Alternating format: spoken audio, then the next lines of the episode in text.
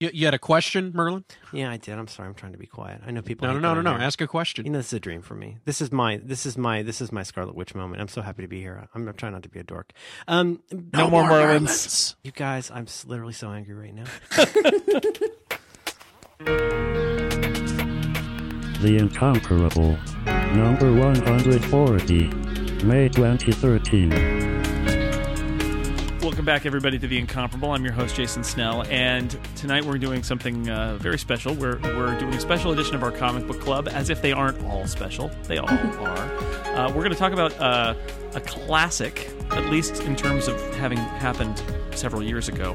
Uh, Marvel Comics uh, event called House of M, which was a, an eight issue miniseries from 2005, written by Brian Michael Bendis uh, who I love from Ultimate Spider-Man. Uh, you may remember this for how it ends. Uh, you may remember for the aftermath. You re- may remember it for its continuity busting. You may remember it because it's the it's uh it's the cruelest thing in a universe of cruel things done to Spider-Man. Perhaps the cruelest thing ever done to Spider-Man. Anyway, to jo- joining me to talk about uh, House of M and various other Marvel uh, events that came uh, out of this or went into it or went around it in terms of continuity. I have an all-star superhero panel. Uh, first up, a regular incomparable guest, Lisa Schmeiser. Hi, Lisa. Pleasure to be here. Thanks for being here. Um, Andy Ihnatko, a frequent visitor to the Incomparable, is also here. Hi, Andy. Hello, Jason. Good to have you here. We have uh, a visitor we've had on once before, Moises Chiullan. Uh, Moises, welcome back. I'm glad to be here. It's good to have you. And uh, for making his making his debut appearance on the Incomparable, you His know first him. and last. you love him. You can't live without him. It's Merlin Mann. Hi, Jason. It's good to have you here. Thank you. I'm not gonna say anything. I'm not gonna say anything. I'm gonna be very quiet. Okay, that's good. Yeah, that's the Scott McNulty slot. That'll work. I'll be Lex. I was hoping you'd be Siracusa. So House of M, I so here's my admission. I stopped reading comics in the 80s and didn't start reading them really um, uh, reading current comics anyway until 2 or 3 years ago. So I completely missed this when it came out. Um, and only uh, I think maybe a year ago I read some of them um, and and on via illicit means, I have to admit, but I just reread them all using Marvel's excellent Marvel Unlimited service and app.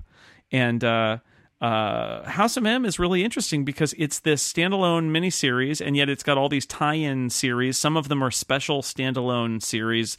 Uh, others, it sort of overrides uh, regular issues of some comics, it seems like. And it's this weird case where it's not an event that really happens. It sort of happens in the Marvel universe, but it's a it's kind of like a sneaky what if uh, what if story, which is what if the mutants were in charge. Essentially, is that is that accurate? Am I missing some horrible piece of continuity here? As far as I can tell, it's a it's it's happening in the real Marvel universe, but it really is just it's it's transformed magically into an alternate universe for a while and then transformed back, right? Well, it's the most important what if uh, crossover ever because the effects of it actually end up having an effect on the actual Marvel universe. But I, I think you're dead right that it's it's a what if story more than anything else. Yes. Mm, No, it's- it's it's the it's the classic gambit of like when you're playing chess and you make your move, but you keep your finger on the piece and you say, "I, I haven't gone yet. Hang on, I, I can take that move back. I haven't gone yet." Uh, yes, it did. It's it, it was kind of famous because uh, Joe Quesada uh, revealed, like when he took over as creative editor in chief of Marvel, said that there are. Uh, two, I think he said he mentioned there are three specific genies he wants to put back in the bottle without mentioning what those three genies were. One of those was uh, Spider-Man's marriage. He wanted that to not happen anymore. Another one was. Boo. yeah, exactly. That's that's that's that's another That's not a podcast. episode. But the but the other but another one was actually very very positive. The problem of uh, in some of the X books there are apparently millions and millions and millions and millions of, Of mutants. mutants. and he wanted to roll that back. I can speak to this in exhausting detail, and it had gotten to the point where my mutant superpower is is telekinesis, except it's like a game of tag, and you you really that's the best you can come up with. I've got teleportation, but I can only go through doors. Now imagine an entire book built around a character like that, because that's what they were basically doing by that point. Was um, uh, ooh, here's a character who's who's who looks like a chicken and has no other superpowers, and here Beak. is a yes, about yes, Beak? Bar- Barnell Bohusk, yes, yes, I am. I read the Exiles. I read all the Exiles. Well, you see, you needed that many many mutants because you had to populate the teams, right? Because there's let's let's run it down. In the early 2000s, they had like the Extreme X Men right. at some point. That was so we have the Extreme X Men. We got the X Men, the Uncanny X Men. We got the X Factor. You got the X Isles. Astonishing X Men. don't forget you had the you had the team that was on Mutant X who went around and did things in Muty Town. Mutant That X, was- X, yeah. X, Explanatories, uh, the Excitings, X Core. There was the Excalibur, Ecstatics. X, X Factor, yeah. Expeditionary. Was that actually a team? No, no, I'm making things up now. okay. But I'm just saying there were lots of X Men. Suffice it to say, And Wolverine was on every single one of those teams. except for the except for the ex girlfriends. and the X Vengers. Um, eh, when I stopped reading uh, Marvel comics, it was right when the the X Men were clearly the most popular comic I think every month, and that it was just as Marvel was realizing that they they could do something with this. And when I came back, I I, I was kind of taken aback, and when I realized that they they finally had franchised the X Men, and boy did they! Because when I left, it was like the New Mutants was it. The X Men in like two, from like 2003 to 2004, the X Men were kind of like Aaron Spelling on TV in the early 90s, where they're just they, he just kept, they just kept crapping out spinoff after spinoff after spinoff, and and there'd be one thing in there that was compelling, and the rest of it you were just how is this allowed to exist? And I mean, at some point, Storm is doing extreme fighting in a ring with somebody, and it and and and Sometimes and, she has a mohawk and sometimes she doesn't. and Rogue gets this crazy full sleeve tattoo because she runs into some mutant whose superpower is is, is drawing tattoos onto people's skin. I Shit. do not. This was actually like, ooh, that's her power. She can make tattoos without using a needle. And you know, at this point, when the big bad thing that happens at the end of this happens, and I was like, finally, man, they have shaken out this universe and gotten rid of the Deadwood. And like eight million Guthries perished, which is all for the best because that damn Guthrie family is the bane of my X Men reading existence. Would, would it be useful to give people a rough idea of the story? so so what happens is as these people gradually learn these heroes gradually are taken wolverine basically says i'm going to go find people and even though they are living their dream i'm going to wake them up to the harsh unreality of events here and so he goes and they one by one they kind of uh, assemble all the superheroes and remind them that they aren't Ping! living you know just because you're in this wonderful mutant forward society here it actually you know there's actually the real world where mutants are downtrodden. And let's let's uh, touch spider-man so that he who you know who gwen stacy's alive his uncle ben is alive He's got, got a a kid son, He- they're very happy. Let's wreck that. Okay. Well, and he's got this kind of creepy adulterous thing that's sort of like on the verge of happening with Mary Jane. right well because she stars in the movie of his life as his wife also Hollywood slut. also creepy. Um, so so the the and and really the story seems to be they're waking everybody up to the reality that that um, except for Captain America because he was never frozen and is just an a, a- an old guy. oh, that was such a sad issue. That was kind of nice, but I, I kept asking myself. Um, I, I was surprised to not have more of them be like, you know, this world is kind of nicer than for us than that other world. I guess that was them being heroic and all. It just seemed very strange to me that it's like this world, in many ways, seems better to, than the one that we left. We got to stop. Got to put a stop to that. That scene with the scene with Spider Woman was was pretty great. yeah. And then and then Wolverine gets all high minded. Well, someday you'll be embarrassed you said that. I'm like, why should she be embarrassed? She's asking a perfectly rational question, Yeah. which is, our lives are pretty awesome. I'm Why- doing Why are we doing this? So, so is it is it fair to say that there are two reasons why House of M is notable? There's there's the it is a, it is in and of itself a story about this this sort of what if world that is ruled by mutants, and it's relevant in terms of Marvel continuity because at the end of it, when this when the original Marvel universe is reset, some people who are at the center of this uh, you know this blast wave at the end of of the story uh, remember everything that happened in this parallel history that was created. Uh, but but secondarily, it's the end result of the story, which is in in the and and if you don't know, you should li- read it. Read the issues before you listen to this podcast anymore. Stop. What are you doing? Is You're- this whole podcast a, a spoiler? it- it is a, a giant spoiler. So at the end of issue seven, uh, the Scarlet Witch, who has created this parallel universe, she says, "No more mutants." She's like so she's so infuriated by um, by mutants, I guess, and by her own kind that she declares that there will be no more mutants. And then and then issue eight is the aftermath where the world has kind of gone back to where it was, except that some people remember what uh, what had happened, and and and for some people that that's uh, uh, quite tragic because the idea here is that everybody has been given essentially their heart's desire. All of these, Yes. all of the powered people. The idea, I I guess, that Pietro and Wanda teamed up and said, "Well, if we just give everybody exactly what they want, then they'll leave us alone, and nobody will get the crazy idea to kill the woman who can warp who can warp reality at will." And what here's where it breaks down is when you look at the spin-offs, they're horrible dystopias. So and Yeah. and, and a lot of major characters die in these Yeah, spin-offs. that, so that, so are that was my big deal. It's a That- dream your heart- true. Your heart's tiger's heart desire was to be shot. Good.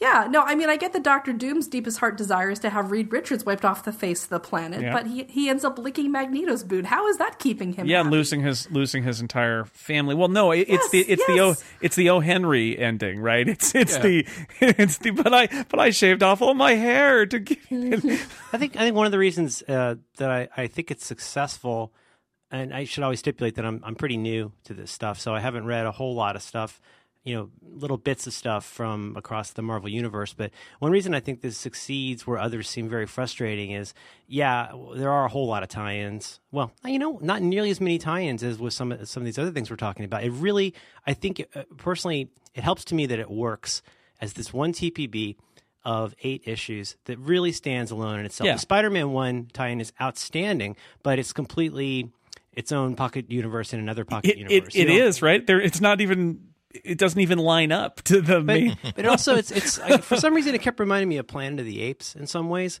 When you talk about like a what if, where it's something that's happening not so much exactly in the future, but you know it is speculative in that way. But also, I like the fact that everybody was in it kind of mostly together at kind of mostly the same time, and that.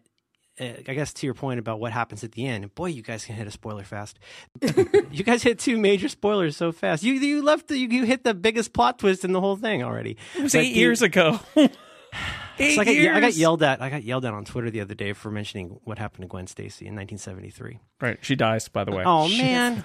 She got a new hair bow or something. It's What- okay. She gets cloned. But but you know the, the Why is she, why why is she never persistently brought back? Is is what I want to know. Jean Grey syndrome. Jean Grey comes back more often than than Gwen Stacy. It's ridiculous. we we titled an episode of Giant Size "Beast Goes Which Time" after the the bit in All New X Men where Jean Grey asks him, uh, "Tell me what it was like when I died," and he went, "Well, which time?" Which time? There should be. I think there should be single serving sites, or you know maybe even like a comic. Is is Phoenix alive right now? In this issue, is Jean Grey alive? Can Professor X walk? And is Nick Fury black? Just just so we kind of can get a rough footing Yeah. on where we are. You've got to triangulate different facts of the Marvel universe to get an idea of, of what's Right. going on. Which telepath is Scott Summers dating this week? Is Spider Man married? and to whom? But it's I, I, I, unlike other ones where you go, you know, yes, this this like a lot of annoying uh, crossovers goes, oh poof, haha, psych. But it did, oh, so to speak. But it does open up a lot of interesting stories, especially with the you know the M Day thing. But you know what I mean? It's it it has. I think it's so wonderful as a bridge between two things, eh, maybe controversial, that I like a lot. I, I really loved Avengers Disassembled, and I like Civil War Schism and, and AVX. And I, I thought, I think this is the a, a fantastic bridge to those because it it takes all these characters that can sometimes seem a little bit, you know, been there, done that, and opens a lot of interesting doors for them to. I don't know to to ex- explore these parts of their powers and their personality that can get lost in this giant universe of like you know Skrulls and and purple hulks and stuff. So, uh, you know, we should talk about about this story. And yeah, I, I spoiled it, but the, the, you know, the journey is the reward, and it is a Marvel comic, so it really kind of ends up where it starts in some ways. What What's nice is that um, because what remains at the end is the memory of it happening. It, it, and and this no more mutants declaration you know it, it is more standalone than a lot of the marvel events i think merlin is absolutely right there and uh, i i thought it was an interesting what if when i was a kid i always read the what if comic and i always thought it was really a cool idea and here they upped the stakes a little bit although i have to say when the first time i read it and I was having a conversation with somebody about this. I can't remember who. It is you know for the humans it's really bad what happens here right it is it is this it is this terrible thing but for some of these characters I did question their motivations as they go through because Wolverine. What happens is there's the there's the there's so the girl many, so many questions. Layla. So what is it? Layla Miller is this girl Layla who, Miller, who's yes. been given the power to basically um, no stuff. she knows stuff. She I know yeah. stuff. Wink. She can make you remember what it was like before, and Wolverine knows what it was like before. And I then, think Layla's mutant power is that she's an anchor in, in, in reality. Like, Right. No matter like no matter where she is, she can see through whatever hoodoo Nonsense. is going on in any dimension. And and But also, I mean, it. I don't. I don't mean to hijack your show, but it. would- Please. I think just the conceit of it is worth mentioning, which is that, and again, this is what makes this such an interesting bridge to Scarlet Witch becoming um, such a important character in really th- at least three major events, which I think is very a very interesting move. Um, you know, so it's fair enough to spoil Avengers Disassembled. She goes completely monkey balls Yeah. and attacks all the Avengers. I thought that was a great crossover. She's Yeah, already completely out of control. And let's remember though, uh, and I boy, I think this is this could be a whole episode on its own. Is that is that Avengers Disassemble started because Wasp is talking about her relationship with Hawkeye, and Wanda suddenly flips out when she starts remembering these two kids that she had but didn't have. Right, that was Right. Avengers Disassembled, right? And Yeah. and so so she's she's uh, just in the in a nut the way this whole uh, and I think I think technically yeah it's considered a fifty eight something universe but I think it's just considered a kind of a bend of six one six in some ways but you know she she the the beauty part of this that I think is is pretty good cover for the what ifness of it is that she you know basically uses these extraordinary powers to in order to have a family. Family is such an important theme through all these books especially in the last couple issues. Family is huge. Um, and we get that obviously with the Magnus clan. But in order for her family to be together and happy, and with her mind like rapidly disintegrating, she's going to basically make it so that anybody who's in a position to harm anyone in her family, not just her, but who can harm anyone in her family and who could harm her make believe children, is going to be given, as you say, given whatever it is that they most wanted, which I think is a very interesting topic to talk about, like what that says about Wolverine, what that says about Gambit. But but the, but that to me that that uh, like I said, I don't want to take over, but I mean like that provides great cover for like why this was so interesting because there are all kinds of contradictions and holes in that. But it also leads us to, as you say, the just the re, the heartbreak. Uh, Peter Parker, huge, but even yeah. Mystique. You see Mystique's heart being broken uh, a- as she's losing this thing that I guess, or like in Wolverine's case, Wolverine goes, "I didn't know that I wanted to be Nick Fury." He's Yeah. realizing things about himself, you know, let alone the memory thing, which is three episodes. But it's such a great cover, and and they cover so much in that one first book. I thought that was really impressive. before we started, uh, Moises mentioned that he had read uh, World War Hulk too, and I, I was and Planet Hulk, and I was reminded of the beginning of Planet Hulk, or the thing that leads into it. It's a similar situation where you have superheroes, essentially, right? Superheroes, they're supposed to be the good guys, making a decision that is. At, at the very least, uh, seriously morally questionable. And Planet Illumi- Hulk, the Illuminati. yeah, in, in Planet Hulk, they shoot the Hulk into space, and that's not gonna that that couldn't go wrong. That'll be that'll be fine. Uh, What could possibly go wrong? so in House of M, it's Charles Xavier and the X Men and the Avengers having a little like staff meeting at Avengers Tower to Brian discuss. Michael Bendis loves writing meetings. yeah, he does. He also doesn't like writing beginnings. the the Illuminati was, I think, probably his wet dream. He did, got to do an entire issue that was nothing but a long meeting. A meeting. Yeah, yeah. You know, when I was a kid, there was that uh, issue of Amazing Spider-Man that was nothing but a fight between Spider-Man and the Kingpin. what is it? It's like George Lucas. Everybody like just that. wants, to make things about meetings. That's just yeah, it's meetings and trade routes, and that's what it is. But in so in this one, their their meeting is so we're going to kill Wanda, right? I mean, that's ba- Doctor Strange. Back me up here, and Doctor Strange is like, oh, I don't know, I can't figure it out. So let's kill let me her. let me let me throw you I, I actually I actually prepped part of this. In addition to his obsession with meetings, he also loves having Doctor Strange narrate an absurd amount of exposition justifying whatever crazy thing he's about to make happen. By the eye of Agamotto, I Yeah, uh, uh, by the by the crimson bands of the Cyttorak and By the hoary Shanti hosts and of the hoary hosts of Hoggoth. The sublime magics of exposition. Exactly. So so you get this cross section of a bunch of classic panels of, of Wanda Maximoff and Stephen Strange explaining everything. yes, And this this is prior to them deciding well what we're going to do with it. This is okay everybody, here's what's actually going on. Please forget we're talking about your friend and listen to me tell you the story of an orphaned mutant with a sordid, violent past, with powers she did not earn nor can she control, powers she never fully understood. Can you understand the delicate mindset of a woman, a person who has control over reality? It means reality controls her. Imagination becomes the enemy. Structure disappears. Reality, eventually, as she knows it, starts to slip away, elude her, blur. Drama, conflict, tragedy, they become excuses to change the world to fit the image that she has for it. Anything she doesn't like, she can change, no matter how slight. People, places, things, everything is oh here my God. is hers to change. That's a But Marvel editorial does- meeting. Okay, so that's bad. yeah, th- Good this tip, is, this is th- yeah, this is a third. This is a third of this complete setup for Brian Michael Bendis using Doctor Strange to hypnotize us into going. You know what? This all makes sense. They should kill her. Yeah. When when when I don't when I don't like something that Brian Michael Bendis has written, it's always because of two different three word word problems. One is beginning, middle, end. I don't think I think he loves the middle. He doesn't like writing the the the, the, the finish, the, the the start, and he'll write the ending in the last three pages when he realizes, oh crap, it's supposed to be ten issues, not fifteen. Damn it, uh, uh, uh, uh, uh, Doctor Strange, AVX, calling Doctor AVX, Strange AVX. and the and the and the second thing is he the second three word thing is show don't tell he will he he loves he he loves to do the west wing sort of thing where you can't have something being done with a glance and a significant nod it has to be And no one's no one's walking or talk uh, walking while they're talking. They're all just talking over static frames. The DSM four refers to this as Chris Claremont syndrome. Yeah, it's it, um you know I love uh, some of Bendis's work, but but he he it's not that he doesn't have his bag of tricks in it and his and his noticeable weaknesses. But you know, eh, but I, I, um, again, I think it's fascinating that they put their heroes in this position, hand waving an exposition aside of saying, "All right, well, I guess." And of course, it's easy for Wolverine to say, "Well, I think we just got to kill her," because that's a very Wolverine thing to say. Although I actually kind of thought that that was not at all a Wolverine thing to say. like I yeah, thought it was like a, I killing thought it was an. Avengers. Uh, well, forgive the parlance, Avengers versus X Men thing. Because, well, first yeah. of all, you got to kill her. There's no question. You have to kill her. Like it just seems really obvious uh, after you know basically Vision and Jack of Hearts came. and Jack of Hearts was a bomb.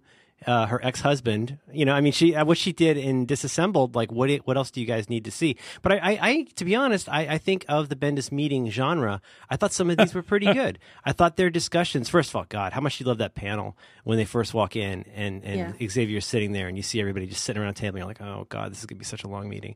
But but it's uh no, but I, I actually really enjoyed those. And to me, like the scenes, the uh, Talmudic scenes where they're talking about what should happen, what are we doing. You know, because they're each of them has their own embarrassing things that everybody kind of knows now. Everybody knows how full of themselves they are and how unhappy they were with their previous lives, to where they have these jobs and responsibilities now that are antithetical, you know, to to everything we know about them as a character. Apparently, some people get wishes and some people don't. Like So Doctor. Doom's wish trumped Reed Richards getting a wish because Reed Richards is dead, Well, nobody likes Reed Richards. Yeah, that's true. including Reed Richards. Apparently, I've always, you know, I've actually wondered if there's like a big old core of self-loathing in, in, in the middle of his uh, giant stretchy brain, just because nobody can be that consistently jerky without without either without without, bad the writing well, I was going to say the writers hate him, obviously, but I would like to hope that these guys are like, well, when you're that smart and you feel that disconnected from humanity, maybe you turn some of that, that anger and irritation on yourself, um, which is where they, they, they were going in that direction with him in the Ultimate Universe for a while. But um, no, the, the the spin-off stuff that they have going on, like I um, when I read the the Fantastic Four House of M spin-off, I thought, how how is Ben Grimm's dream to be the subjugated pet of Doctor Doom? Where do, where does that fit in?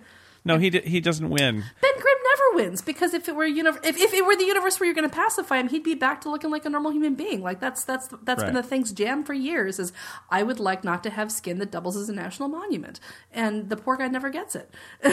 and uh, they had the But also, I mean, isn't he essentially? Aren't they kind of in, not enslaved precisely? But well, first of all, he's not a mutant, um, so he's part of the underclass, and uh, and he's basically getting used as a soldier, right? In, in that instance, but but you know, I think Gambit was a real standout to me for one because first of all, I despise because he's still a criminal. Oh, and now God, he's a criminal. But you know, I, I, I anyway, I, I guess that's a that's a whole different topic. But like the the what it is that people wish for was to me like such a fantastic piece of this because that was the chewiest part of this for me is is getting through all of that.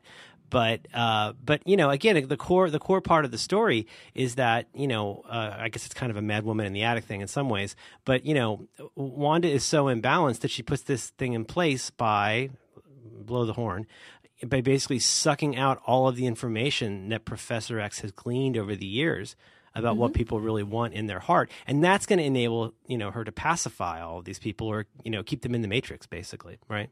That would actually explain the Fantastic Four business because if uh, Wanda wasn't around the Fantastic Four that much, she's like, eh, who We'll cares? just have him be dead.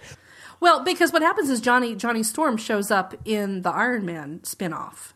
Yes. Where where it turns out his fondest fantasy is to play second banana to Tony Stark. Who knew? Yeah. And Yeah, um, but I don't think wants, that's he so- wants to be the Bucky to Tony Stark's Iron Man. So here's the thing. I don't think I, I think it's wrong to say that what this is is everybody getting their wish. She's not a genie that's No, granting everybody their tactical wish. deployment. It, right. She is. I think it's absolutely right to say what she's doing is is setting up a world where where like you said the people who are most likely going to be a threat to her are are pacified. It's a it's a psychic bribe, and as soon as you get a and the other ones don't matter, right? It's like it doesn't matter Right. that Ben Grimm is is an underclass and that Rich Reed Richards is dead. She just needs to set it up enough that the biggest threats to her are off the table. And then she brings, but she's also got a great little thing that you have to dig into a little bit. You know, they keep talking about popping a stitch. Well, it- you know, Yeah. uh, Madam Web is there to be the wolf. She's like the Harvey Keitel character or something. Like it's her job to go in and like take you to this little Madam Web re-education camp to remind you that there's no man behind the curtain, which I thought was pretty subtle but very interesting because you can see. I don't know if it's there's a Robert Reynolds guy who I don't know that character at all uh, that's going to talk to Stephen uh, Strange, but you know you can definitely tell. I mean, and don't you get the sense that like the people are walking around going, doesn't it, something seems not quite right? And I really did get the feeling that you know again like some people can remember what happened because they were cloaked by Emma's 17 spells or whatever and Doctor Strange's stuff. But but part of what made it so fascinating to me also was they weren't just automatons. You know, obviously in the second issue, it was a great, I thought, a, a really well done presentation. My daughter found it confusing. We read one to seven together in uh, after school today. but um, you know, in, in, in this, I'm carrying on. I'm sorry. But the second the second one I thought was was really really fun popcorn comic book stuff, but with a heart. And uh, you know, again, it's like any of us. It's it's almost like the wire, right? We're all compromised by some system. You know, whatever system we are beholden to will ultimately corrupt us. And in this case, that's our own desires and wishes, especially when we see what happens with Wolverine, which, uh, you know, I'm a big Wolverine fan, but like what happens to Wolverine in this, I thought was just uh, completely amazing. Um, Well, it, it isn't a lot of the story. I, I thought that was I thought that was really good, Merlin. I'm glad I'm glad you're here. I'm really glad you had me. Thank you. the um one of the part of the story is here's the price of of you getting what you want right the dream all along was this mutant utopia that was that was that was you know magneto's dream it's, it's sort of the ideal of the x-men in some ways um and here they get some of that and it's it's really not that great. Uh, you know it's great for them in the lives but as soon as they remember what their other lives are like they're like oh my god this is terrible. I can't believe that this that this has happened. And and so it- it's a nice it's a nice twist to be able to to have that. And that's really what what issue 2 and sort of issue 3 are is really it's just the the memory brigade going from person to person and having them remember their past. And with spider-man i mean that's the most for me that was by far the most affecting thing in here. That's the thing i remembered other than no more mutants at the end uh, was was what happens to peter parker. Because peter parker you know you can really rewrite his life to be happy Don't you, don't you want that guy to catch a break sometimes? yeah, yeah, exactly. Mm-hmm. And so in this, he sort of is set up in this wonderful scenario. And so when he discovers that it's all a fake, it's it's brutal. It's really really brutal. And that that you know, I I appreciated that as as painful as that was to see because you know you're really kind of remembering all these terrible things that have happened to Peter Parker. Did you read the tie-in for that? I uh, so I read I read the tie-in and it's confusing because like you said it's it it, it, it It's hard to see where it would be because you wonder why Peter has short hair in in House he of M. shaves it. Yeah, and he shaves his head, but the end he fakes his death and He goes off to a lake yeah. with his family, and that couldn't happen. No, it- you know, one of the things about this is it is this kind of speculation kind of thing, and though there are these tie-in issues, in some ways it's really like it's just an excuse to tell stories. And I mean, why why do some people have memory and some people don't? Why do some people, uh, you know, have their dreams come true and others don't? It's mostly because they came up with some good story ideas. But the the Spider Man thing just is not in the same story as that regular House of M series. It's just well, the, the whole thing can be explained away by by well, you know, Wanda's unstable and her brain can only do so much, and you know, a lot of things don't line up, and that's just what this weird alternate reality is like. I just hope that they don't. You know, when they started an Age of Apocalypse standalone series, I was like, okay, that that totally that's fine. But I I really hope they never go that route with the House of M universe because I, I just don't think that it works outside of the limited range of what they did with it here. It just it, it barely holds together this way, where we forgive a lot of continuity issues. Um, but I I just uh, you know it's it's an important thing. Its after effects are very important and a big deal, as Merlin touched on earlier. Um, but I just hope that they don't go, you know, that was really successful. We should probably start an alternate reality uh, series and then find a way to cross it over with the main universe again and confuse everybody all over again. For once, I'd like to see an alternate universe where the mutants don't hate the humans, they just kind of ignore them or they peacefully coexist with them, and there's not this really sharp, you know, well, now that we have the upper hand, it's time to see how you like being called names and, and being denied professional opportunities. Ha ha ha ha ha. I mean, the X Men has always been a really handy metaphor for for otherness in society. You know, sometimes it's a stand in for civil rights. A lot of times it could be a stand in for civil rights. Oh, and yeah. what I don't like is how the alternate universe default message is, oh, if you give those minorities rights, they'll, they'll immediately turn around and put the boot on your neck. Like, I think that's I think that's lazy storytelling and it's not very thoughtful. Yeah, it is a switcheroo, not a not Yeah. a an, an actual exploration of what if the X Men or Magneto necessarily got their way. It's like Yeah. because it's not what if we were treated equally. It's what if we ruled you. yeah no i mean if you if you wanted to, to look at it in far more offensive terms instead of it being mutants and human beings you could say pick a disenfranchised minority in the united states and What if they got the upper hand? Well, they'd put you in your place. Like that's why it's like that's why it's like Planet of the Apes to me. Yeah. Is is You're right. And to me, X Men X Men is very much it's it's you know I've enjoyed some of the Ultimate stuff. I've enjoyed you know lots of I've enjoyed some of the season one stuff that's happened just because it's fun to read with your kid or whatever. But you know one of the things that I think makes everything difficult. 10 and 15 and 20 years on. It's why the 80s and 90s were so bananas for Marvel's Marvel in some mm, ways. Oh, the mid 80s and beyond was that, you know, each one of those comics was really of a time. And this sounds so obvious, but I think it always needs to be underscored is that if you if you go back and read the Fantastic Four in the context of a, a nuclear age, uh, if you or you know or the Hulk for that matter, but uh, Space race. but if you, yeah, sure. And, but if you read the X Men, uh, maybe I'm overreading this, but like to me, it's very much about civil rights. And Yeah, you know, yeah. and then go to jump to Days of Future Past. I mean, that's a pretty good. And oh, well, Oh, I lo- God I love loves. that. I mean, go go read God. God loves man kills. Oh, and it's, you man. know, Oh, man. which I thought was fantastic. But it, Fantastic. it's just all there. The bus Stryker guy gets under your skin. but but you know, I, I thought it was I thought it was well. I mean, I don't know. There's so many ways this stuff can go wrong, and I don't want to uh, you know email Jason. But there's so many things where I've tried to pick up something like Secret Invasion, or I'm told that Fear itself can mostly be read.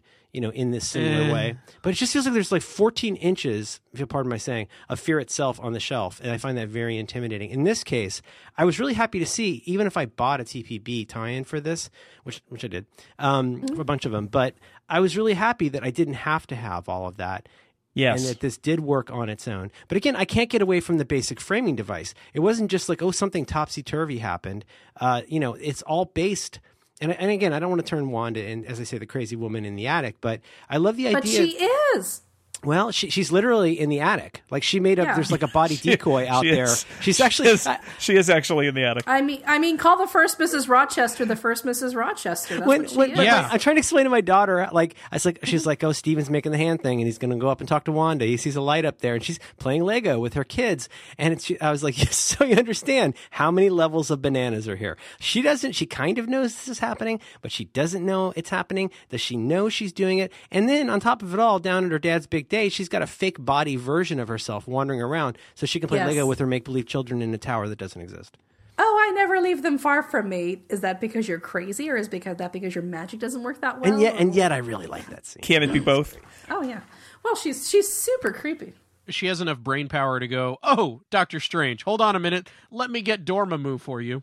He's right over here. She, she she has she has this endless amount of bandwidth all of a sudden where she can play Legos with her kids, fight Doctor Strange, entertain party guests, M- and- move and a do- wall. move That's a why, wall. that's why she's so dangerous. Is she's that good? This yeah but th- like th- this this whole thing that we're getting into is something that, that i that i think uh, I, I i i lost track of i don't know if it was jason or lisa who who uh, who put it this way but uh but it it feels like you know a, a blade of grass moves in the marvel universe and suddenly everything's coming up hitler That would be Jason.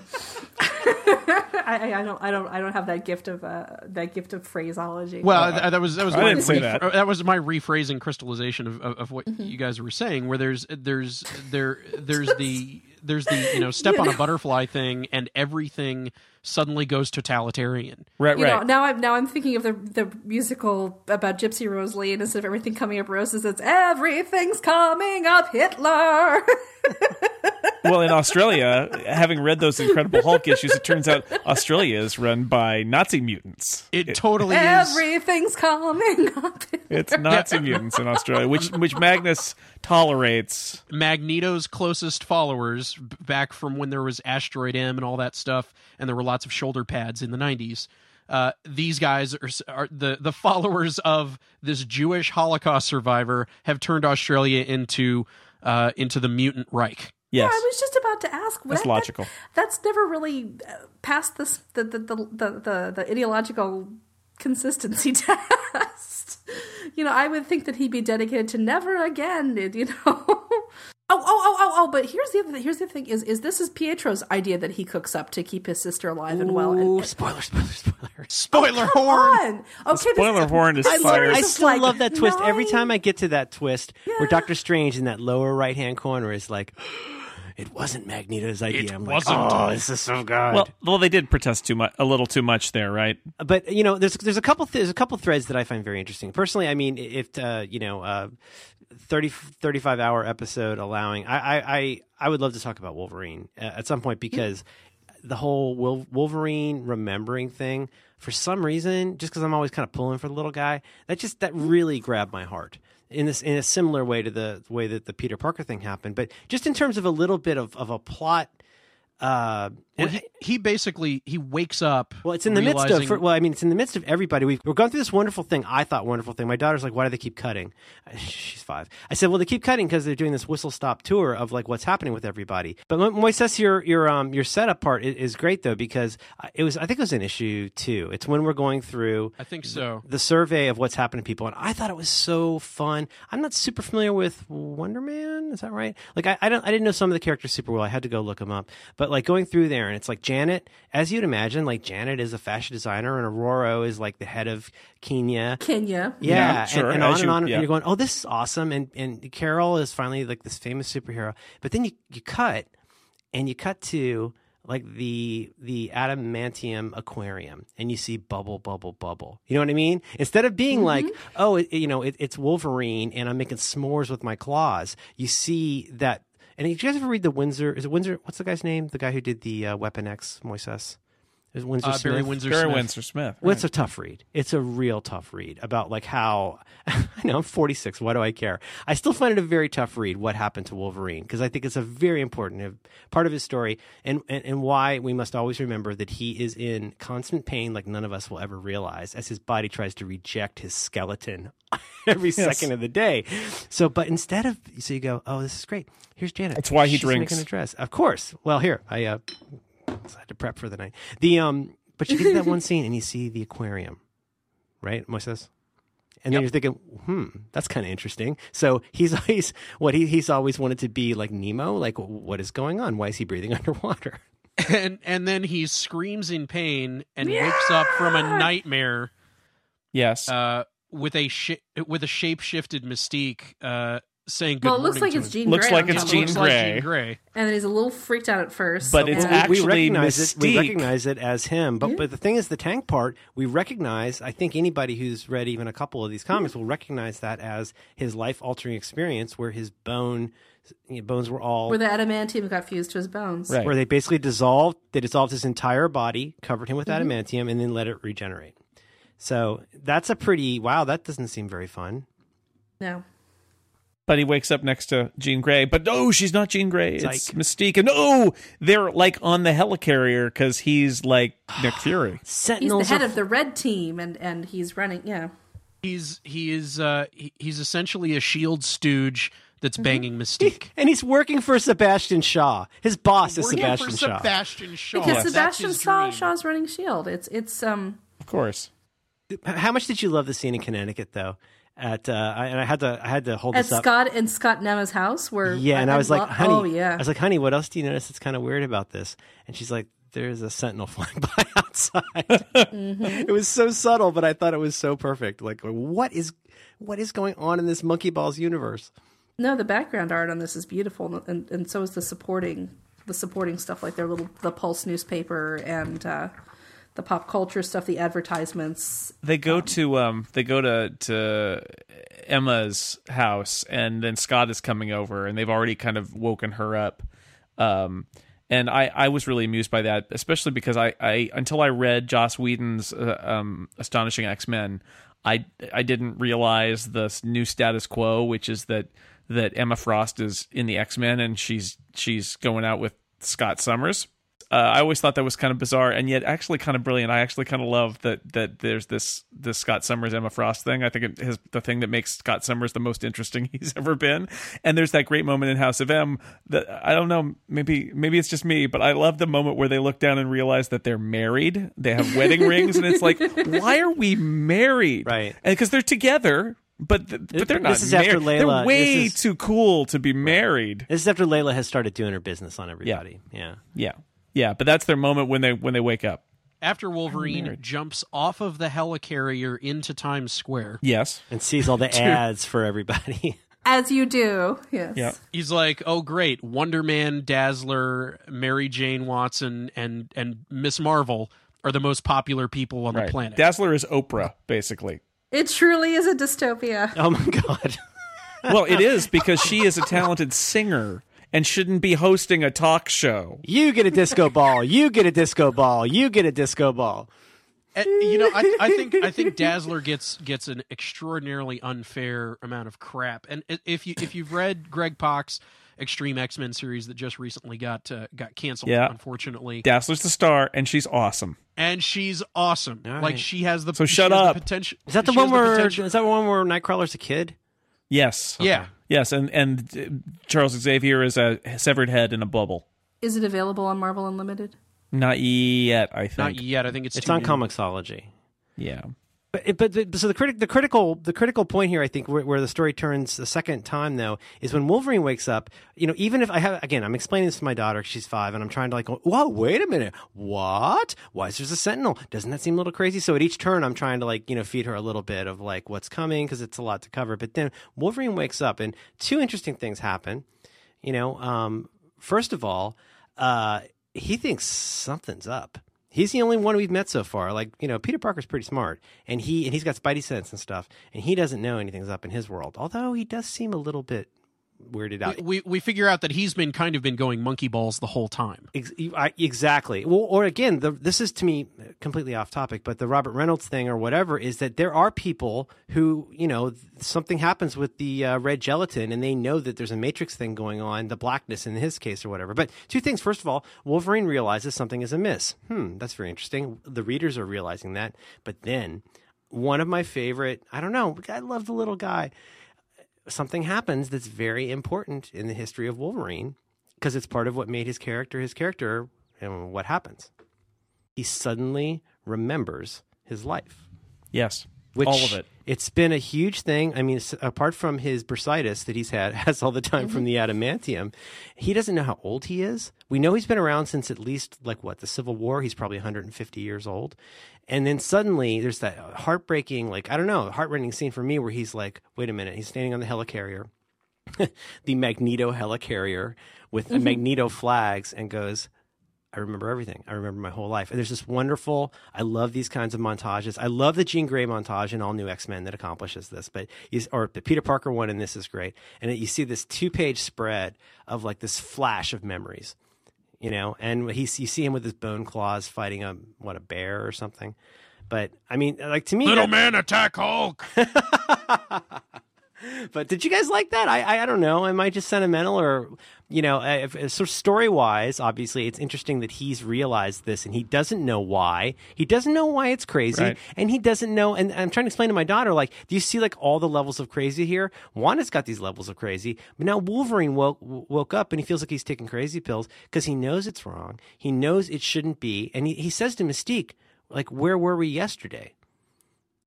because because all all he knows is that like yesterday he was in a different you know Marvel universe. So anyway, I, I the fact that he gets his memory back and the fact that he keeps his memory, I think is super super interesting to the story. Um, even before we meet Layla, who knows stuff. Well, that that's I mean, isn't that, that the joy of this of, of this whole thing? I mean, honestly, there's there is a big fight at the end. I mean, really, the plot of this is everybody remembers that this is a fake, and then there's a big fight, and then that that's the end. I mean, that's kind of Fights are kind of the icebreaker in the Marvel universe. Well, though. they There's are. always a fight. They're all, they they are, and and and we have and we have that. But I, I'm just saying the, They the real talk. thing. for- Scott Scott monologued about fighting a lot longer than they actually fight. I'm just going to tell you, it's it's no World War Hulk in terms of fights, and I'm, that's all I'm going to say about that. But there was like six good pages of fighting, and then like Scott talking for several pages about the ethics of fighting. that's that's what this what this is in in House of M is really interesting stories about how these characters little vignettes almost in some cases how these characters deal with their different situation. And that's really what what what is interesting to me about it. I mean the the the fights that happen as icebreakers and the we're going to go to uh genosha and fight things and which is like a replay of how this all started sort of you know that that was much less interesting to me i actually think like i said the spider-man thing wolverine is absolutely true hawkeye which we haven't really talked about which who is dead in uh, avengers disassembled It's easily the second least annoying Hawkeye ever. well the current the current hawkeye Well, is after the, best current Hawkeye, which is current one of the Hawkeye is pretty awesome. current Hawkeye. well, hey, easy text. Current current Hawkeye, which is one of the best comics ever. And then, like, normally you're like, well, why is a purple man in a dress like part of the Avengers? That's a different thing. Um, hey, Jason, Jason, you're the uh, you're the the Spidey guy. Do you want to maybe flesh out? Because because boy, I'll tell you, I love when I turn that page, the baby's crying, and then you see that blonde hair, and you're like, oh. yeah well that's God. that's the that big that cliffhanger George at the end O'Keefe of, that George O'Keefe White Flash was real, man. Something just crazy balls just at happened. the at the end of of, of the Number first one, issue yeah. that's all we see is the little there's a picture and uh, uh and some uh, and some blonde hair that that ain't no and, that ain't no red hair. no You just hit no. the double jackpot, Tiger. Yeah, well, so so it's uh, and we discover that Peter Parker is not just like happy and doesn't just like have Gwen Stacy alive. He is famous, rich, uh, has a giant conglomerate, is an entertainment star, is known as both Spider-Man and Peter Parker, is married to Gwen Stacy. They have a son. Is buying Norman Osborn out from under himself. Yes, has bought out all of Norman Osborn's stuff. Gwen Stacy drops the hammer. Gwen Stacy Parker drops the hammer on Norman Osborn. He buys all his stuff. So fun. Um, and uh, let's see what else. Uh, Uncle Ben's alive. Aunt May is alive. Captain Stacy is alive. He's not racked with constant Peter Parkerness anymore. Which again, No. as you say, if this becomes like Age of Fear Planet House of M, like we'll be bummed. But like in this case, you're like, oh God, the guy caught a break. He's got Yeah. the, my daughter loves Richie. Like, oh yeah, he's two or three. He's so cute. He's got the little boy, and you go like, oh God, it's Uncle Ben. You know, it's uh, and Andy, you're like, you're, aren't you a pretty big Spider-Man guy? Uh, yeah. uh, My my love goes up and down though. But I mean, from back in the day, like we talked about Oh, this yeah. on the uh, Definitely. another program I do on Five by Five, and like how it's it's so one of the things that makes well maybe arguably you guys tell me if you think otherwise, but I think one of the things so obvious makes Peter Parker Spider Man such a great character is that as awesome as he is and funny as he is and talented and helpful, and the fact that he'll like stop what he's doing and like he's he's never got any money, he's always poor, and he'll like stop whatever he's doing because he feels like he has to help somebody because there's still that one day from 1960 diggity one two three or whenever it was he screwed up really bad one time and that now defines his character in a way that I think is pretty credible a lot of the time. And he doesn't have that now. He's got the woman that he loved. And my God, when you see that one panel with the snap, doesn't that just kind of break your heart a little Well, bit? it's with with great power comes great riches and success, apparently, in this world, and it, and it- a it- publicist named J. Jonah Jameson. Oh yes, yes, yes. He he hires Jonah as his publicist so that he can treat him like dirt, and it's it's it's i- yeah, it's interesting because it is such a departure, and it isn't the Peter Parker that we know, and uh, and uh, you know I was fascinated from that the whole idea of like, well, finally he's got a he's got a break, but that's of course the thing is this can't this can't stay, and it's got to go back, and it and but it's very upsetting for him because he's really got you know this wonderful life that he has to give up and so from his perspective all of a sudden he's losing his child and his wife and his uncle who he he lost so painfully so long ago and got back and and Gwen's father and, you know Oh, right. it's yeah. But he's got, you know, again, like not to beat it to death, but he's got And family. all the He's money. got family. He doesn't. I mean, like it's one thing to like protect Aunt May and her numerous heart attacks, as his diary Yes. reveals. But you know, his twisted insane I diary love his diary. But uh, that's in the in looks the like uh, his diary that's like out of the out of the the the pages of the movie Seven. Yeah. that's a really that's a lot of information for one diary. But again, he, he's got a family. he's gone he's gone beyond having to worry about basically having the slightly retardate personality. I, I'm sorry that I, you know the word I'm trying to use here. He's using the the kind of backward mentality of a slightly sophisticated high school student to now having a family where he can be a grown up, right? And he's genuinely happy, which is nice. He's a fully realized adult.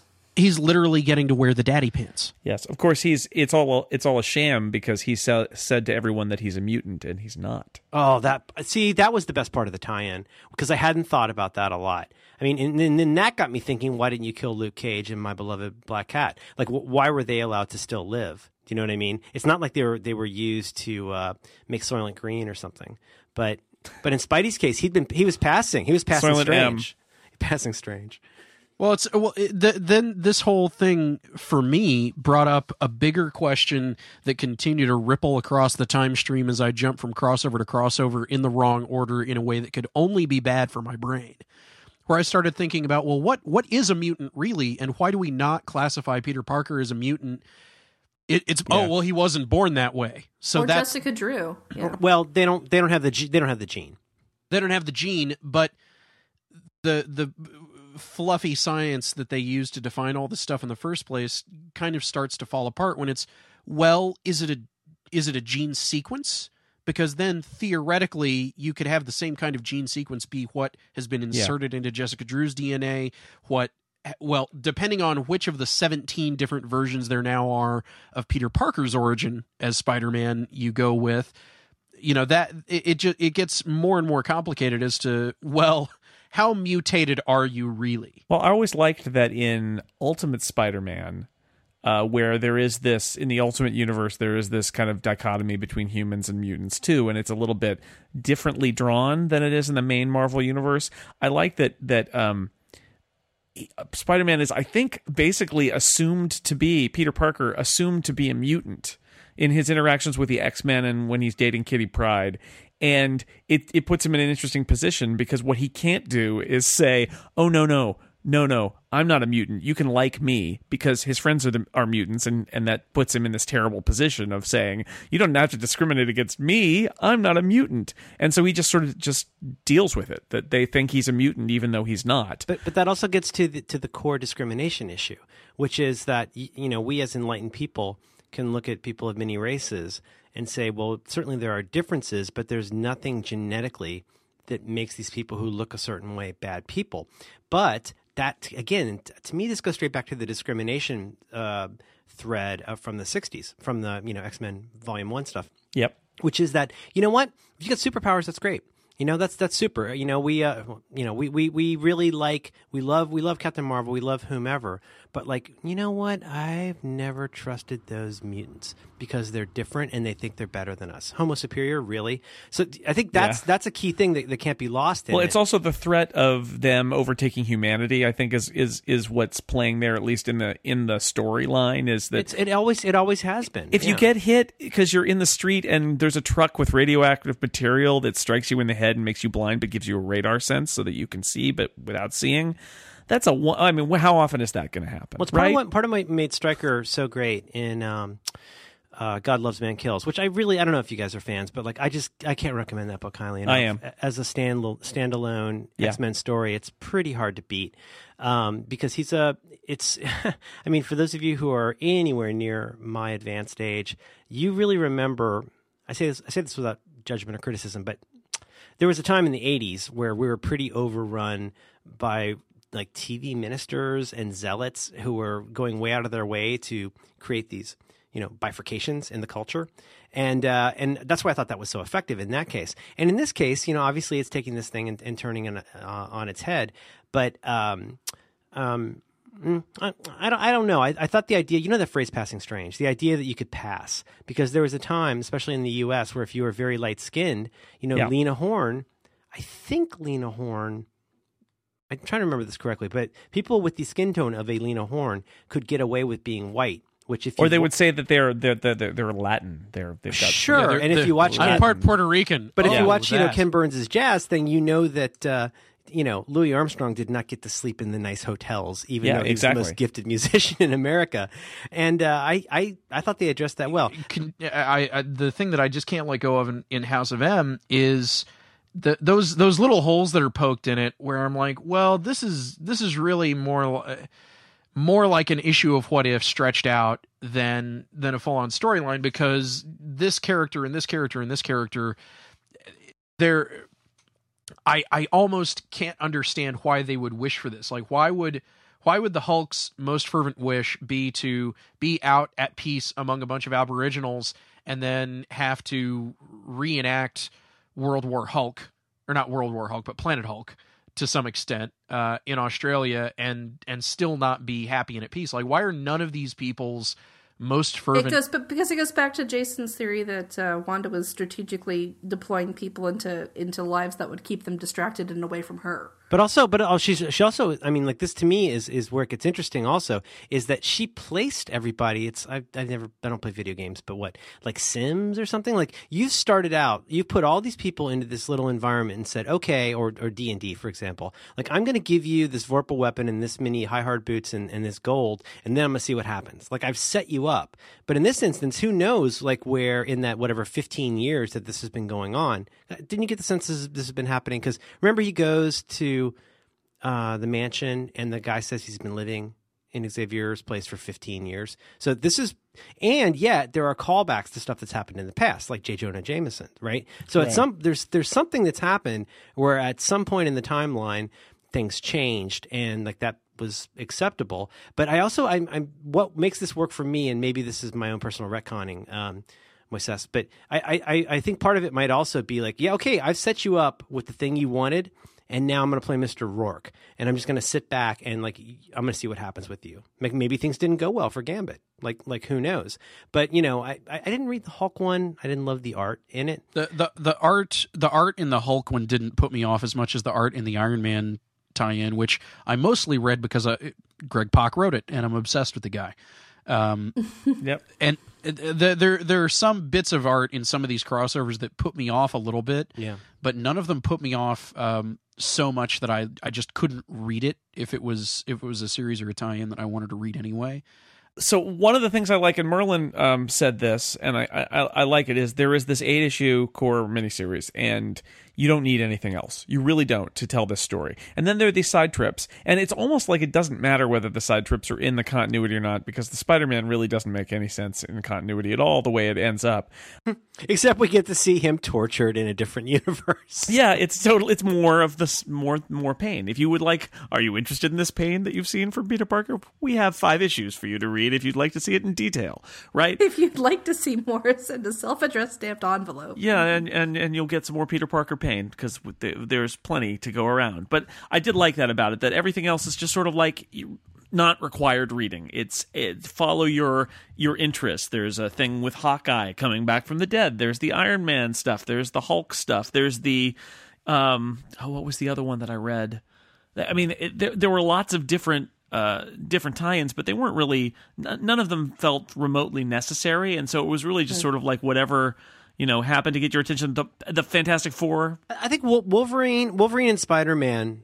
I, I flipped through a bunch and read a, read a couple, and I, I flipped through. Fin- and again, and this is like me and Greg Land, where like if I see a certain kind of art, I just go close the book. It just drives me bananas. But I think the Wolverine tie-in, Oh, I'm glad. the Wolverine tie-in, yeah, you know what? He needs to meet a meet a woman who has a second expression. But the um, the Wolverine tie-in, I thought was very good. I thought the Spider-Man tie-in, even though I was a little dissatisfied with how it, you know, kind of didn't relate, like a pocket in a pocket. But um, but uh, Fantastic Four or uh, the Captain America uh, Brubaker Captain didn't America number read ten. Yeah. That that that's good because it, it it literally is just recapping um, Captain just- America's life recapping all, in the, the alternate It's the it's the most definitive sad old man comic ever. of all time. man, when you see him go out and check his mail, though, isn't that pretty great? I mean, it's he's so old. He's well, he's so old in that issue too. He's uh, But isn't like Dum Dum in it? I flipped by, but it looks like the the Yeah. Fury. yeah, yeah. I mean, there, Baron raging- Zemo's in it. I mean, it, it Harry covers, Truman. It, so, Harry so, Truman's in- so in a way, you can argue that he gets what he wants, which is to grow old with his contemporaries. Well, but not- our Be- gang. because the big old tragedy of Captain America is always a man out of time, and and and he has nothing to live for but his morals. He's the first man on the moon. Well, and that, that that all still still fits in here because not three or four pages go by that he doesn't say something along the lines of, "Oh, you know, the way the world is these days, you know, it's like it's like I don't belong here." Like he's still essentially the exact same character. Yeah. Tremendously dissatisfied with having you know Yeah. changed history. Yes, and he's the first man on divorced the moon and everything. and alone and Bucky hates him, and yeah, yeah, and he's they, they sort of think he's a traitor and he because he, didn't testify in in the McCarthy hearings. Actually, it's kind of funny, but that was a good standalone issue. But they're they're not necessary, right? I mean, that's that that was the nice thing about about all of them. Is that- Totally. is like you that- don't. I mean, that's what's so frustrating as somebody coming in from the outside with a budget is like you. Oh, you gotta buy all- Yeah, and it's hard well, to know. Well, they just did. They just did that. That whatever it was, extermination or whatever. That was the the alternate reality Right. X Men comics event, and it was the last issue of Extreme X Men. And it, I first off, I I thought it was nonsensical, and second, it was not like I could just buy uh, the buy the event and read it. It was like buy issue 38 of this comic and buy issue 22 of this comic. And then it's continued and it was just it was confusing and and even more transparently an attempt to just get you to buy issues of a comic that you don't read. And it, that always drove me crazy. So it, it's nice it's nice when when it's you know these spin-offs are optional. The main story is in the main story yeah, I, I like that. that I've that, heard people that- say this about John Byrne, and I, I don't know enough to say if this is true, but you know, he's done some stuff people thought was a little wacky sometimes. But what people say about him is like he never forgot that the comic should be fun, and and when you're trying to you know make your business sustainable when when the money's tough, you know, I, I you've got to probably make all kinds of nutball decisions, you know, to get people to go out and do it. But like you know, I love Comixology. This is nothing against the app or or the people who make it. I think this has a lot to do with Marvel, but it's frustrating to me that like you can go and buy stuff by story arc, but you or storyline or whatever, but you can't read it that way. So like I love Fantastic Four and FF, and frankly, if I got the floppies, I love the way they interleave. Like personally, like I you know with the Hickman stuff uh, and and with the fraction yeah fraction stuff i really like that but it, it's it's a difficult way to read when you in my case i'm not even going to tell you what i did to try and quote unquote prepare for this. I, I have a sheaf of paper next to me from different reading order sites. And uh and and like you know uh, like you know what? I'm not going to go out and read. There's always one iron fist you have to read for everything. That- you know what i mean? It's like when you buy the legos in a bag and no, Iron there's Fist- not. You got to No, read Heroes not. for Hire number 23. lisa are you saying something against iron fist just so we're clear? No, I'm just saying I, re- I reject your notion of mandatory uh, mandatory issues. And, uh, I, I think I think there is an Iron Fist for all seasons. I did that. Uh, there's apparently I've never seen it, but there's a torrent you can get of the entire uh, X Men, uh, basically every X Men in a re- they call it the revised chronological order if it exists. But like if you ju- you know if you just want to read the Phoenix Saga, or you know some of the things like um, I want to say like decimation. Anyway, long story short, I'm re-agreeing with what you said about what I said, which is that you know if you're, I'm always interested in trying to help other people who, like me, are adrift in this in this world of Marvel comics that can be really confusing, and uh, this is I, I anybody who wants to go and start personally, I think with X titles, especially Astonishing X Men, is a great place to start. Because if you read Gifted, like Gifted by itself, Like you don't have to know everything about them, but you'll get it. And in this case, yeah, I had to go and look up. I don't know Misty Knight. I like had to go look that up. Okay, so so at the end of House of M, there is this. It's like it's like how The Wire, you know, has that mm-hmm. has that next to last episode where everybody dies, and then there's the last episode, which is the the return sort of like consideration of what's all gone on. That's the Like, it's that almost like, wrap a, like up. an epilogue. Yeah, it's the wrap up episode. So rather than having that crescendo that ends in a cliffhanger like you see in so many shows, The Wire, the penultimate episode, which is that's the George Pelecanos episode, right? Everybody dies, and then terrible things happen, and then there's this uh, sort of summation episode. Well, well, House of M's a little bit like that because the eighth episode, eighth issue episode, the eighth issue is after the the crescendo of this fight that leads to Wanda sort of waking up and saying wow, this is all happening because we're mutants. Mutants are stupid. No more mutants. And and then we have the result, which is also the one thing in this, other than the memories, the sweet, sweet memories that Peter Parker and Wolverine and people like that have. Uh, of this event, everything goes back to normal, but this one thing has changed, which is the depowering of most of the mutants in the Marvel universe, uh, which is interesting, and I guess has lots of. Are there still not that many mutants around even now? I think we're still or seeing that in, even in something like gradual. Well, I mean, like you could see the pickup of that in the Phoenix stuff. Well, I mean, I think it's not. Well, okay, so boy, spoiler of spoiler of spoilers. The last, the last Spoilers for the last eight years the, of well, the last comics. no, but I mean, think, think, think about the last page of this. The last two pages of this are a bridge to something that's happened in the last year, and uh, I mean, I'm still not really quite clear on who exactly. There's certainly a page you can go to to find out who got depowered and killed. You can find out who died when Magneto fled New York. Like, there's pages for all these things, but um, but you know, like even now, um, I, I I have to tell you, I think the Uncanny X Men right now, one of the best books out there, is interesting because of these same reasons of of, of being depowered. But so, so basically, Max Wanda has realized she finally has this huge throwdown with her father. Like you had a what? They were, weren't they raised by a talking cow? Is that right, Moises? Didn't Magneto like Magneto's wife Magda like lost it, and then he like left them? Did, am, I- am I am I having a stroke? Didn't he have them raised by a talking cow? I thought there was a gypsy involved. That's a little bit ping pong. But uh, Bova from the High Evolutionary. Uh, is that is that right? But I mean, I, but like basically, he abandoned his kids, and they've got issues around that, and so she she flips out at the end, and she realizes that mutants are the problem. Yep. No more mutants. Isn't that a great? Isn't that a great panel though? So at the end of House of M, no more mutants is the declaration. We have the aftermath issue, and then this has ramifications in the Marvel universe to come. Um, Oh God. what what so decimation happens later i did read son of m where wherein pietro steals ge- Oh, crystals yeah, from black bolt no, and don't even. it's It's, not- It's, oh, man. Sounds like Adventure Time. it's not good It's Um, kind of like a Mad Libs where it's it's where you I'll take a noun now to describe what Pietro's after, and I will take uh It's it's like Marvel Comics improv. pietro vibrates through time to steal crystals to take his daughter who he has with the girl from the inhumans Crystal. and turn her crystal yes and turn She her has a name.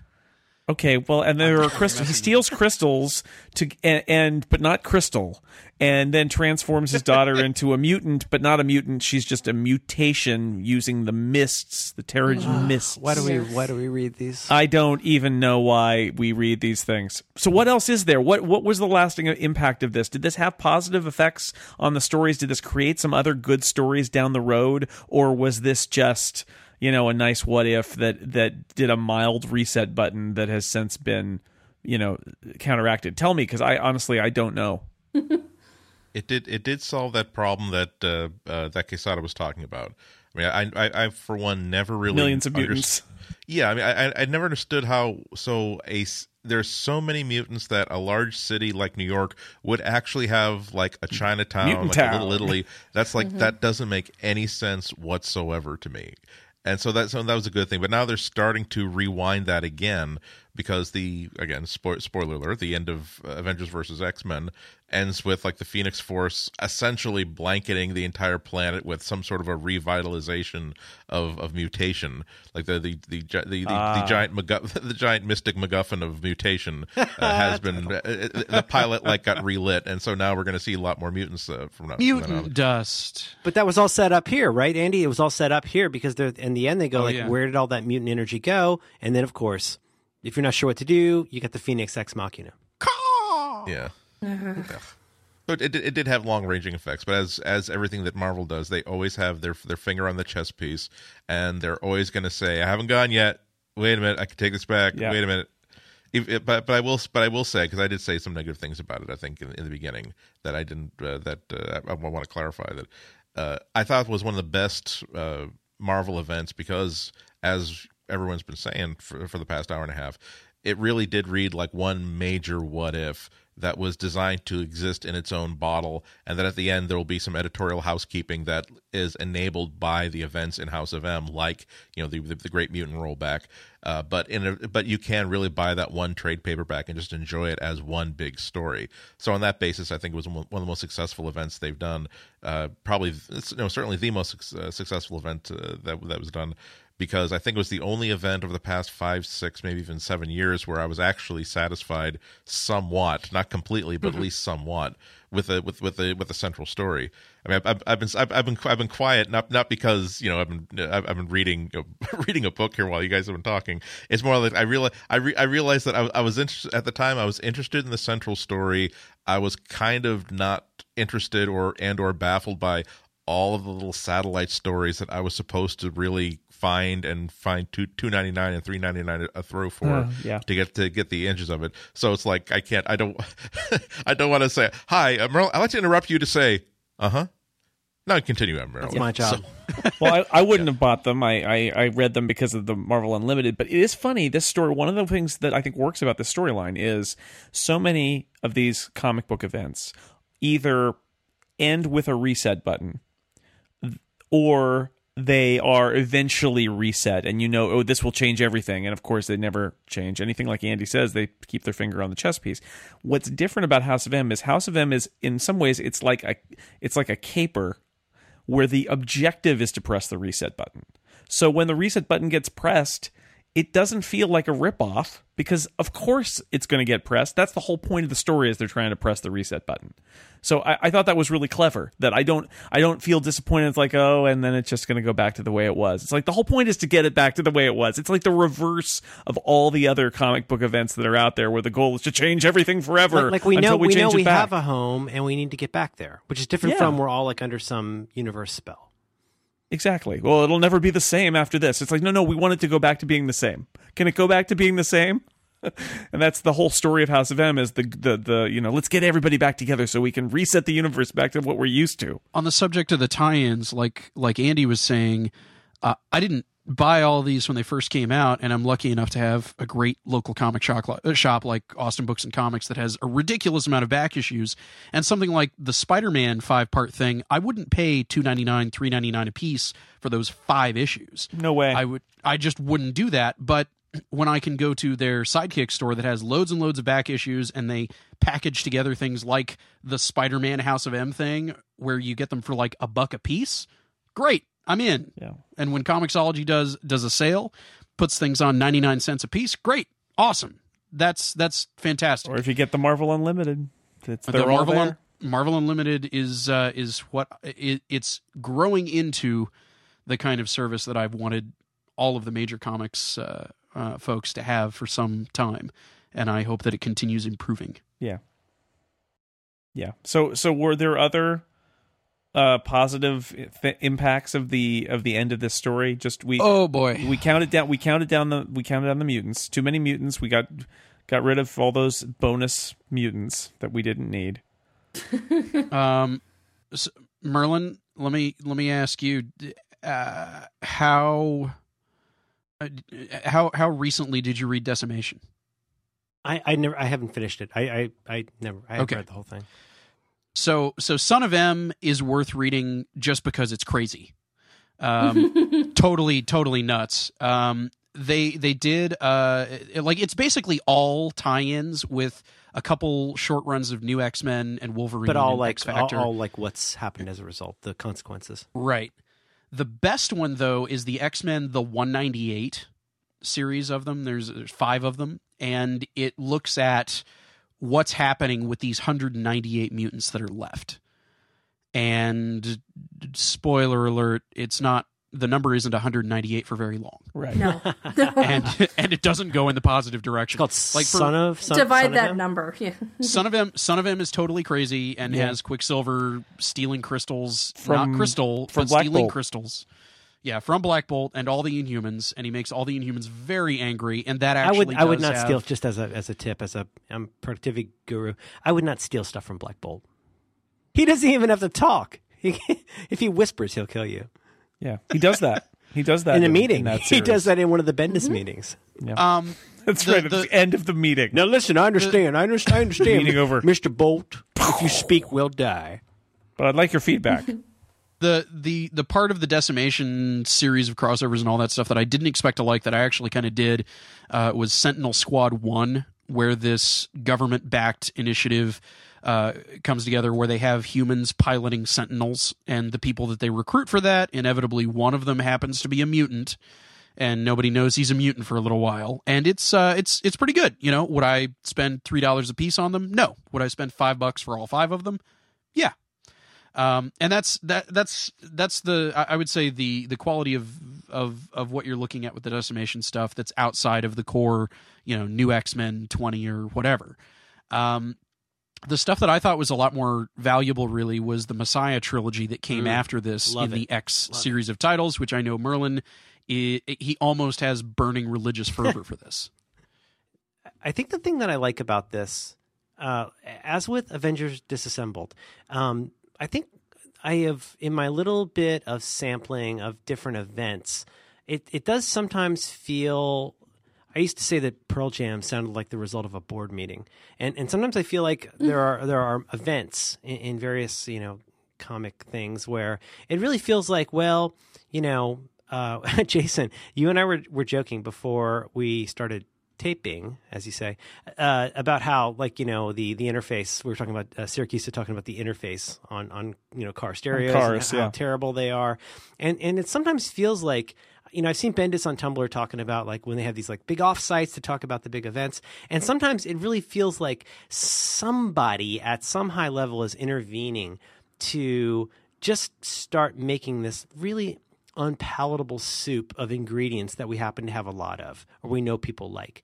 Well, Yep. you know, like I like garlic and I like ginger and I like cilantro, but just because lots of people like them does not mean I want that to be the, the primary flavor profile of the soup. And and in a few of these, and, and actually you just nailed three of them for me. And again, I'm new to this. Like I'm not smart like you guys uh, wh- who have known this stuff for a while. But for me, uh, disassembled and House of M and the Messiah stuff really resonated with me um, for re- for the same reason that I like the X Men. Really, there's there's two reasons at the heart of it why I, why I like the X Men. I think. I mean, I, I like the fact that uh, they that that they're not just strong, you know, that they've got they kind of have to fight together because they have to support each other. And they're kind of fighting for their lives, but they're also fighting for their ability to live. They're fighting for their lives because people out there like Trask or Stryker are out to get them. But but they're um but they're also fighting for their their their right to stay alive because everybody thinks they're dangerous. And so I like individual characters. Like unlike practically everybody, I like Moon Knight. the Bendis believe the Bendis believe I Moon love Knight. Moon Knight. Let me beg you not to get Dan You and on Pat this. Oswalt. I love like Moon Knight right? and Dazzler. Ah. I, there, I said it. All right. Well, anyway, We'll meet halfway. And when you That's go to a your team-up pitch, book. and when you go to your pitch meeting, you can. I'll pitch buy you that half- book, I'll buy you Moonlight half a Dazzler. dinner. That'll be one of my pitches. Will be Moon Knight and Dazzler. Yeah. Oh, I, oh yeah. But, like- because because they both come out at night and they set the night ablaze with light. I used to come out at night. Moon Knight and Dazzler. But you know, I, this sounds corny, but like this is why this resonates with me emotionally. It's why I'm not dead inside about the mechanics of of, of comics and whether they cost two ninety nine or three ninety nine. God, God love you. Is that like when the story works? Uh, it's because there's a bunch of people where we care about what happens to them and we care about the relationships, and and that's why the X Men resonate for me. And in the same way that like Giant Size X Men is in no way a perfect comic. There's a lot about it that's like not nearly as good as what would come in the next seven years of, of the X Men. But like the idea of taking these people who have so little in common. Like you know, they have they, they're from different countries. They got different powers. They don't get along. A couple of them get kicked off. Like you know, it's just it's it's. But but I, I'm I'm always intrigued by the fact of like. Well, we care about what happens to these people, and that, that's why we stick with them. And their relationships matter because they have to work together to get out of these things. And so, to me, uh, one of these giant events or story arcs or whatever, it, it works if and when we care about the stakes for those people and we care about like any story we we care about like what is a story? A story at the heart of it is somebody is challenged by something that should be a nearly impossible problem and we see how they handle it. It's not whether they succeed or fail. We we care about how they handle it. And in this case like think about that bit in probably the second or third issue where the the shield the red the red guard people get depowered. And you see that double page spread of like comforting your friends and going believe me like i know. I had the same thing happen like a day ago and that's that's why this works for me is because it, it really it's about like so much stuff in comics. It's about our own like our fears and our aspirations and our sense of like who we are and then our friends our sense of what our friends can do to like help us get through those kinds of struggles. So it sounds silly talking about a comic but that's why this worked for me. And it's why anytime I, I see something with Skrulls on it i think okay that could be good. But in this case this this had a lot of breathing room a lot of headroom to get into like the the interior world of these people we care about and their relationships um, so as far as what happened next, like you know, maybe I'm in a minority. I like Marvel now. I like AVX. I thought AVX was really really fun. I thought Consequences was arguably better than AVX itself, but you know. If it leads to more interesting stories, it's good. If it leads to more reasons to make a different kind of toy or uh, a million other tie-ins, uh, I'm not so into it. But um, I, I, thought it was successful, and I, I, I I hadn't thought that much about what No More Mutants really, really, really means as much as you guys, but I do know that when Emma goes in there and straps on her little hat and sees that, I I found that very moving. To go like there are these people who are part of our extended family that we don't even know are in our family, and now they're gone, and we'll never find them. We had this way to find them, and now it's gone. And we set up ourselves as the as the people who are going to take care of all these people and and they're gone, boy, and, and maybe they're have maybe we failed at that. and maybe And they're- they're and maybe they're falling out of okay. the sky, right, they're some of them aren't okay, but maybe some of them are okay, and they're just different. And the blob has like folds of skin and is normal size now. But uh, so but the fact is, what do we do? Right? You know, we, our why are we here? That there's the it's like we're sending the kids home from the school because they don't need to be here anymore. Some of them want to stay, but what do we do? It's we're not an accredited educational institution. right, and, and we we find out we find out later what what's going on with the professor. But one giant, giant, not maybe not a plot hole, but one giant unresolved thing. Weirdly, I have to say, weirdly unresolved thing at the end of eight is where's Professor X. I know we we learn that later. There's the Vulcan guy, but but you know he is like Scott is always kind of the leader, except when you know if Professor X isn't around, like what's happening, you know. So anyway, But but that's that's the good thing about this. I mean, you know, Andy and I have talked about this before. I think we've talked about it a lot on the on the podcast too. Is that in the end, you know, comic readers especially can get really obsessed with uh, with continuity, right? Continuity it's very important, and and it can be, you know, it, it's part of the fun of it is knowing about the continuity. That's fine, but in the end, it's about it's about good stories and it's about characters and it's about seeing them, you know, seeing characters uh, that you know be true to themselves and be put in interesting situations, and it's not about the kind of outrageous um, aspects of it or about something that will change continuity forever. It really is about telling good stories, and that's to your point about about if it's about selling uh, toys, it's not really that exciting. But if it's about seeing these people that you know and maybe have grown up with, uh, these characters, it put in interesting situations and how they react, and that's what was affecting for me about House of M was seeing those characters put in this really amazing, strange situation, and then discovering that it's all a sham, even if it was a comfortable sham, and how they deal with that, and that that's the stuff that I'll remember. There, there was a there's a great quote about uh, about acting that I came across a long time ago. I've just never forgotten. And he, uh, this actor said that a bad actor, his, his idea of of a dream role involves a scene in which he he sees his only child hit by a car and cradles his dying form and curses God in the middle of the street. That's what a bad actor wants. What a great actor wants is five minutes which he just eats soup because he knows that he knows that he knows that he can explain everything there is to know about a character through the most subtle and quiet interchange, and that he doesn't need that kind of that kind of flash. Uh, and I, I, I did think that uh, uh, Jason, I, th- I think I think you you are right about that. That's what the, the all the things I really like about House of M have nothing to do with trying to figure out uh, uh, uh, trying to figure out well why is this person in this situation, but that person not in this situation? Why is this going to keep in continuity, and why is this? Where did this get broken? It really is the minor ideas of why. Here, here's here's here's the relationship between Magneto and his kids. The worst. I mean, you you you you, you gotta you gotta go deep, deep catalog into like Motown singing legends before you find a worse parent child relationship than Magneto and his and his kids.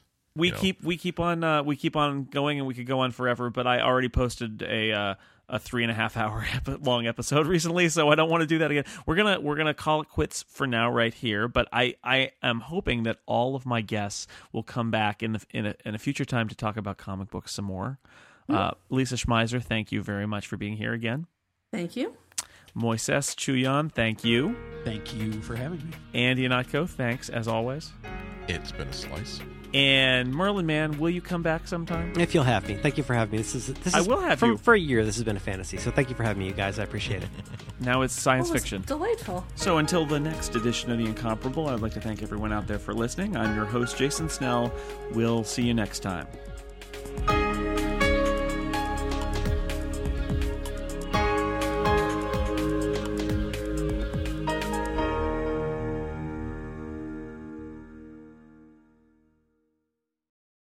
I can't believe what I just heard. Merlin's invited back. Oh my god. There's not a recording of this anywhere, is there? No more incomparable. I'm literally so angry right now. Literally, so. See, I was doing Merlin there. That was my Merlin. you've never heard anything I've done. Merlin, he's trying to take your powers. Are you roguing me? You're roguing me. I am. I am.